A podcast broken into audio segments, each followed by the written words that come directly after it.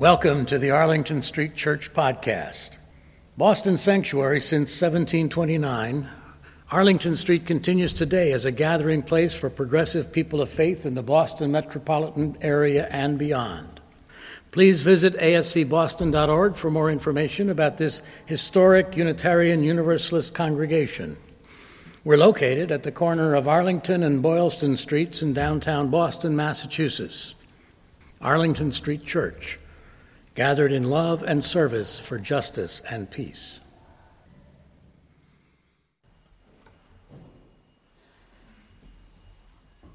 Tenzin Gyatso continuously challenges me both to rigorously live our Unitarian Universalist principles and to energetically serve others. His teaching and his teaching methods stretch my view of myself as a human being, as a minister, and as a religious educator. Who is Tenzin Gyatso? Some of you know, I'm sure. He describes himself as a simple monk, eager to retire to a life of contemplation and prayer. To the Tibetan people, he is Kundun, the presence, the living Buddha. To the world, he is His Holiness the 14th Dalai Lama. The Dalai Lama is the religious and political leader of Tibet and is recognized internationally as a spiritual leader, promoter of peace and nonviolence. His refusal to use violence in Tibet's struggle for freedom won him the Nobel Prize and the respect of the world community. I did not expect to be so profoundly influenced by this man, but his teaching and his example have changed my life. The Dalai Lama has a way of framing the Buddhist teachings that makes them accessible to everyone, even me. The Dalai Lama teaches that confronting death is the key to living. Seriously contemplating my own death, acknowledging that I may die at any moment, has helped motivate me to clarify my values, my goals, and the activities of my life. Contemplating my potential death at any time means that I am called upon to be very conscious of the quality of my relationships. Remaining constantly aware of death means being mindful and grateful for each day of living and energizes me for both the joys and the sorrows that each day may present. This practice of being mindful of one's own impermanence may sound depressing, but it's actually quite liberating. I believe that we know more about death than we might realize. I believe that there are many deaths in our daily lives and that we recreate, even resurrect ourselves here and now. In addition to the major losses in our lives of loved ones, we all face other moments of life and death. We have dreams that die, self concepts that change. We can be reborn each moment. We can recreate ourselves each day. We're all drawn to the familiar, but we can change the next moment if we let a part of ourselves die and do something different, fresh, and creative something more compassionate or wise. Sogyal Rinpoche, a longtime student of the Dalai Lama, says in the Tibetan Book of Living and Dying there would be no chance at all of getting to know death if it only happened once. But fortunately, life is nothing but a continuing dance of life and death, a dance of change. Every time I hear the rush of a mountain stream or the waves crashing on the shore or my own heartbeat, I hear the sound of impermanence. These changes, these small deaths, are our living links with death. This focus on death is to help keep our attention on our lives. Again, quoting Sogyal Rinpoche, he says, Our responsibilities may really be irresponsibilities. If we look into our lives, we will see clearly how many unimportant tasks, so called responsibilities, accumulate to fill them up. We tell ourselves we want to spend more time on the important things of life, but there never is any time. Even simply to get up in the morning, there's so much to do. Open the window, make the bed, take a shower, brush your teeth, feed the dog or cat, do last night's washing up, discover you're out of sugar or coffee, go and buy them, make breakfast. The list is endless. Helpless, we watch our days fill up with telephone calls and petty projects. With so many responsibilities, or maybe we should call them irresponsibilities. Our lives can seem to possess us to possess their own bizarre momentum and to carry us away. And we can feel we have no choice or control. And of course, we feel bad sometimes about this. We may even have nightmares and wake up in a sweat wondering, what am I doing with my life? But our fears often only last till breakfast time, and back we go to where we started. Inserting a few moments daily contemplating that we may die at any moment, can be a powerful way to simplify our lives, to gain control over these irresponsibilities.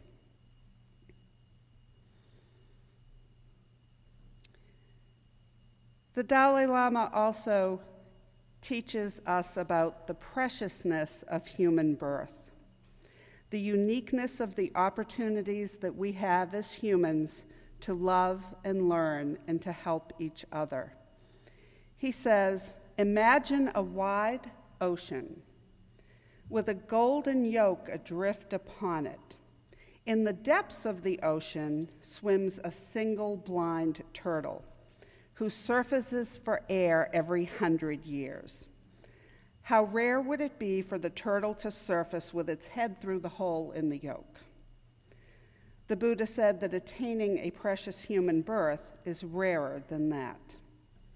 When we train our minds to realize the importance of this precious life and its rarity, we may decide to take more advantage of it.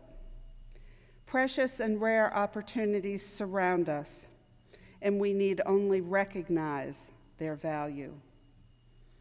We have obtained this precious human form endowed with these special characteristics. If we were to waste it simply indulging in trivial concerns and trivial deeds, it would be very sad. Precious moments do surround us, and we need only take the time to notice.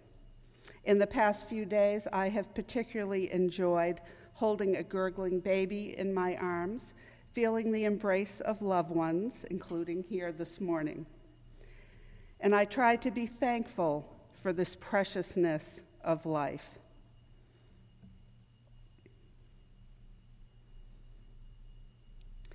We say, as Unitarian Universalists, that we promote the inherent worth and dignity of every person. But how many of us can honestly say that we do this? Every person, truly? Even our enemies? Yes, we all have enemies of a sort if we are honest about it. And this is another way that I have found a teaching of the Dalai Lama to reframe our common experience in a helpful way. For example, consider this approach to the problematic people in your life, or maybe even in your congregation. He says if you can cultivate the right attitude, your enemies are your best spiritual teachers because their presence provides you with the opportunity to enhance and develop your capacity for compassion. So, for the practice of your own spiritual path, he says the presence of the enemy is crucial. I can personally attest to the transformative nature of working at this practice. I have found myself becoming truly grateful for certain enemies in my life. Not immediately, over some time. Sometimes it takes more work than others. But somehow this has transformed the relationship and created healing.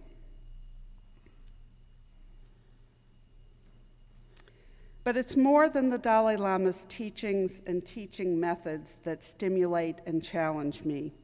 It's his living example of love and compassion for all. I'm sure I'm not alone here in having had the privilege of hearing him speak during his visits to the United States. It's so clear that he genuinely has compassion for the Chinese people. Despite being driven from his country, despite the widespread destruction of monasteries, the torture and killing of over a million monks, nuns, and believers, the Dalai Lama has compassion for the Chinese people who even now continue this destruction. This may be very hard to imagine, but if you were in his presence, you would witness the depth of his compassion and the sincerity of his desire for a compassionate and peaceful resolution of this problem.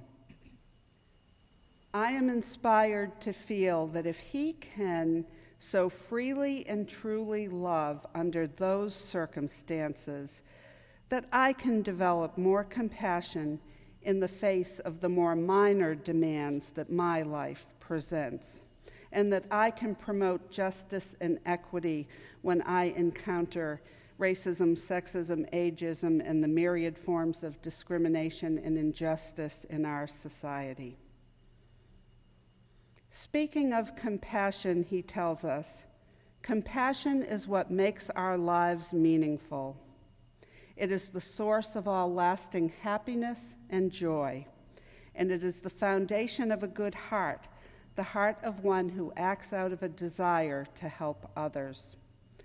Through kindness, through affection, through honesty, through truth and justice towards others, we ensure our own benefit, he says. This is not a matter for complicated theorizing, it's a matter of common sense. There's no denying that the consideration of others is worthwhile. There's no denying that our happiness is bound up with the happiness of others. There is no denying that as society suffers, we ourselves suffer. Nor is there any denying that the more our hearts and minds are afflicted with ill will, the more miserable we become. He says, thus we can reject everything else religion, ideology, all received wisdom. But we cannot escape the necessity of love and compassion. Another teacher I know says that most of us hoard our love we act like we will somehow use it all up, or that we won't have enough if we love more freely. We forget somehow that love is unending, and we don't fully open our hearts. Or we may look in the wrong places for love. Love is not something we can extract from the past, according to the Reverend Wayne Mueller author of Legacy of the Heart. He says, When we look to the past for the love we may never have received, we remain forever entangled in regretful preoccupations with our childhood disappointments. On the other hand, love is equally impossible in the future. Regardless of how much we plan, scheme, and strategize about how we will arrange to be loved, how often do we feel cared about while dreaming of the future? Our dreams of future love are more likely to cause worry and anxiety as we perform our desperate orchestrations, and in the spite of our best efforts, we are often left feeling dissatisfied and disappointed. Our only true hope for loving kindness is today, in this moment, this instant there is no other soil in which love can grow. If the heart is to open, it can only open in this very breath. He says, What are you waiting for? How can you be kinder or more loving to yourself in this very moment? What in your body or heart is in need of special attention? What person or situation in your life would benefit from a moment of loving kindness? Acts of love are often uncomplicated, small gestures that require little effort. A touch on the shoulder, a word of appreciation, a cup of cocoa, a note of thanks. Mueller tells us it could be so simple, so easy to be more loving in this instant. Loving kindness is the most powerful enzyme of healing and is always available to us in this very moment. How much longer can we afford to wait? And how can we begin? The Dalai Lama says, relinquish your envy. Let go of your desire to triumph over others. Instead, try to benefit them. With kindness, with courage, and in and being confident that in so doing you will meet with success, welcome others with a smile. Be straightforward. Try to be impartial. Try to treat everyone as a close friend. But if you cannot, for whatever reason, be of help to others, at least don't harm them. And if in your enjoyment of the world you have a moment, Try to help in however small a way those who are downtrodden and those, for whatever reason, cannot or do not help themselves. Try not to turn away from those whose appearance is disturbing, from the ragged and the unwell.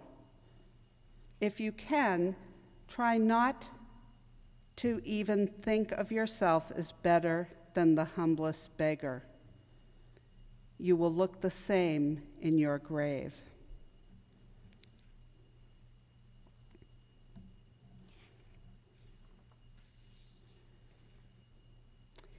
To conclude, he says, we are visitors on this planet. We are here for 90, 100 years or so at the very most. During that time, we must try to do something good, something useful with our lives. Try to be at peace with yourself and help others share that peace.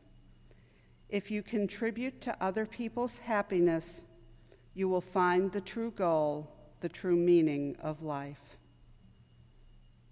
May it be so. Amen.